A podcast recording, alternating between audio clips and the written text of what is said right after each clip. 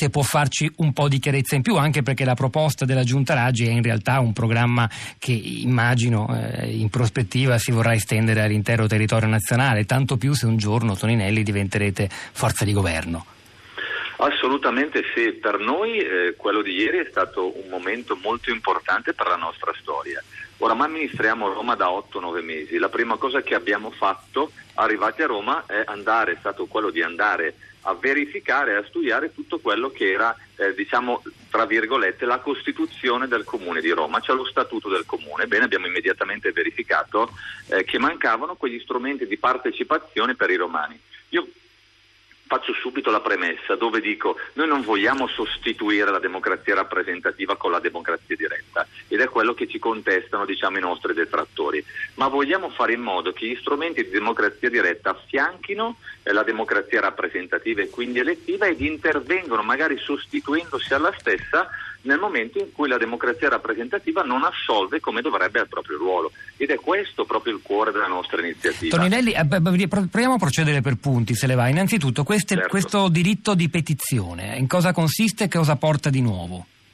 Allora, innanzitutto noi vogliamo ascoltare i cittadini. Abbiamo notato, noi siamo per strada, siamo in mercati, facciamo banchetti, lo facevamo dieci anni fa e continuiamo a farlo anche adesso abbiamo capito che oggi il fallimento dei vecchi partiti sta proprio nell'incapacità, si sono dimenticati, so, anzi no, peggio ancora, non sono più capaci ad ascoltare le persone, a capire le persone, sono all'interno dei palazzi, all'interno di quei luoghi dove prendono decisioni le fanno calare dall'alto, queste decisioni hanno ripercussioni sulla vita quotidiana dei cittadini che magari non le vogliono, non le avrebbero volute e faticano pure a capirle, ad intenderle. Noi vogliamo ribaltare questo. Se noi, come forza che è stata eletta in Parlamento, è stata eletta Roma, ad amministrare Roma, iniziamo a creare un maggiore collegamento tra le esigenze dei cittadini, sappiamo quello che evidentemente vogliono, significa che quando decideremo se decideremo da soli decideremo sapendo che cosa vogliono. O in alternativa decideranno loro fare le petizioni online o permettere addirittura ad un cittadino che ha fatto questa petizione di venire nel Consiglio Capitolino e di esprimersi di spiegarla e magari di incidere su una delibera del Consiglio Comunale. È straordinario, ma anche nel senso diciamo, eh, dell'immagine mentale, cioè vogliamo capire che oggi la distanza che è diventata quasi odio dei cittadini nei confronti delle istituzioni alla base principalmente come causa proprio il fatto che le istituzioni gestite dai partiti politici hanno chiuso la serranda, hanno chiuso la porta e non hanno più fatto entrare i cittadini. Toninelli, la interrompo solo per... utilizziamo anche internamente. Sì, sì, sì. Allora, poi tra poco verremo anche su questo. Eh, sulla proposta petizioni online, eh, di fatto, mi, mi corregga se, se, riassumo male, eh, consente eh, la possibilità appunto di, descri- di, di, illustrare le richieste in assemblea capitolina da parte dei cittadini e anche obbliga la Giunta ad una risposta. leggo però oggi sulla prima pagina del Corriere della Sera una critica piuttosto tagliente che a queste proposte fa un giurista autorevole come Sabino Cassese. Gli abbiamo parlato poco fa, abbiamo provato a coinvolgerlo, ma davvero non poteva stamattina. Però leggo le sue parole dal Corriere.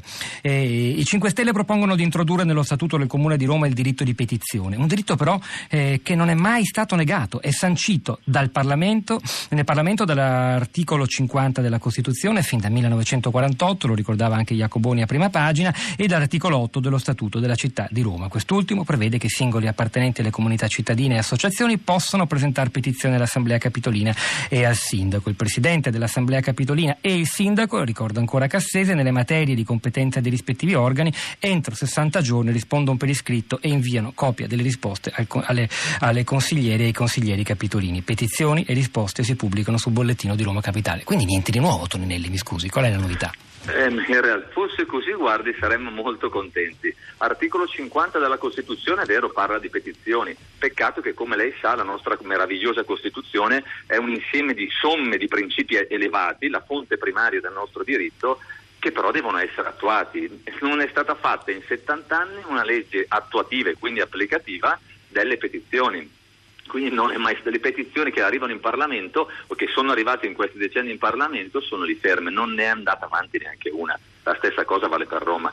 La petizione online non è che chiunque cittadino residente a Roma presenta una petizione e si presenta, c'è una fila infinita al Consiglio Capitolino per illustrarla.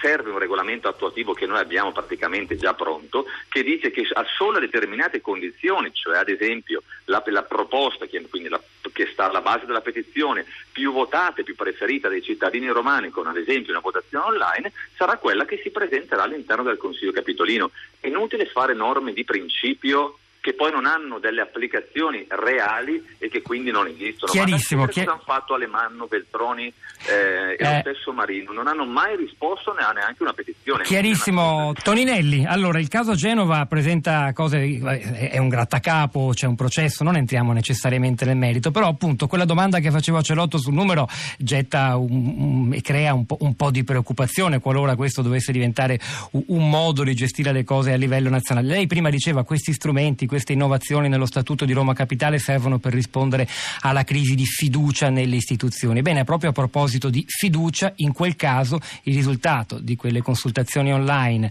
è stato sovvertito e una persona, cioè il vostro capo politico, seppur non legittimato da voto alcuno, cioè Beppe Grillo, ha detto ai sostenitori del movimento fidatevi di me. Quindi non la fiducia nelle istituzioni, ma in quel caso la fiducia in una persona sola. Allora, si sono affrontati tanti argomenti. La premessa che faccio è che come ogni rivoluzione, qua stiamo parlando eh, di una rivoluzione democratica, di una rivoluzione culturale, ci vuole evidentemente tempo, perché l'antirivoluzione che è stata portata avanti dai vecchi partiti eh, che accentravano nelle segreterie di partito le decisioni che poi riguardavano tutti i 60 milioni di italiani ha portato ad una devastante eh, malattia di apatia di partecipazione e di democrazia che è stata una conseguenza della delega in bianco, perché se io guardo questi quattro anni di Parlamento non c'è un provvedimento votato e approvato dal Partito Democratico che facesse parte del programma. E questo è il passato, però concentriamoci sul presente e su genere, mi perdoni, questo diciamo è il no, passato no, e spiega... È una premessa eh. che è importante fare. Per quanto riguarda eh, l'accadimento di Genova, però signori miei, non stiamo parlando di programmi di contenuti che è il cuore e la priorità per il Movimento 5 Stelle ed il Movimento 5 Stelle non volterà mai la faccia al programma e ai contenuti che ha presentato al Comune di Genova come al Comune di Roma come all'Italia intera perché lì è la vera gravità della, eh, della falsità e del voltafaccia da parte della politica. Stiamo parlando di un qualcosa di interno di una nostra prassi interna. È vero, noi abbiamo un regolamento per cui i candidati a livello comunale non abbiamo neppure un regolamento predefinito, nel senso che le città capoluogo di provincia vanno ad una votazione online, ci sono comuni un po' più piccoli in cui gli iscritti si gestiscono da soli. Perché? Le, le, le dom- mi domanda perché non siamo in tanti, ma quelli che vanno a votare nei comuni a parte del Movimento 5 Stelle, noi li definiamo grandi elettori perché non è gente che si iscrive o fa la fila pagando 2 euro per andare a votare le primarie del Partito Democratico, è gente che partecipa ai consigli comunali, che fa i banchetti, che si informa, fa petizioni, che fa tutto. Quindi lei dice è un'avanguardia di partecipazione. Senta, eh, so che Orbinati vuole intervenire, però io non vorrei che si perdesse l'alto punto critico. Sì. Quindi quelle 3 o 400 persone che hanno votato a Genova. Sono 3 o 400 potenziali consiglieri comunali, potenziali sindaci, non è quello che passa al mercato e prende il, il volantino. Sono grandi elettori per dirla a, all'americana, questa è una, è una novità e una correzione interessante che sottoponiamo a Orbinati, però mi rispondo anche solo su questo punto e poi do la parola a Nadia Orbinati. Su Dicevo prima, è quello, quello che effettivamente pare un po' più critico e terrorizza, cioè che la fiducia non è verso le istituzioni della democrazia rappresentativa amministrativa e viene chiesto di spostarla verso, il caso di Genova è emblematico, una persona sola. Grillo ha detto fidatevi di me.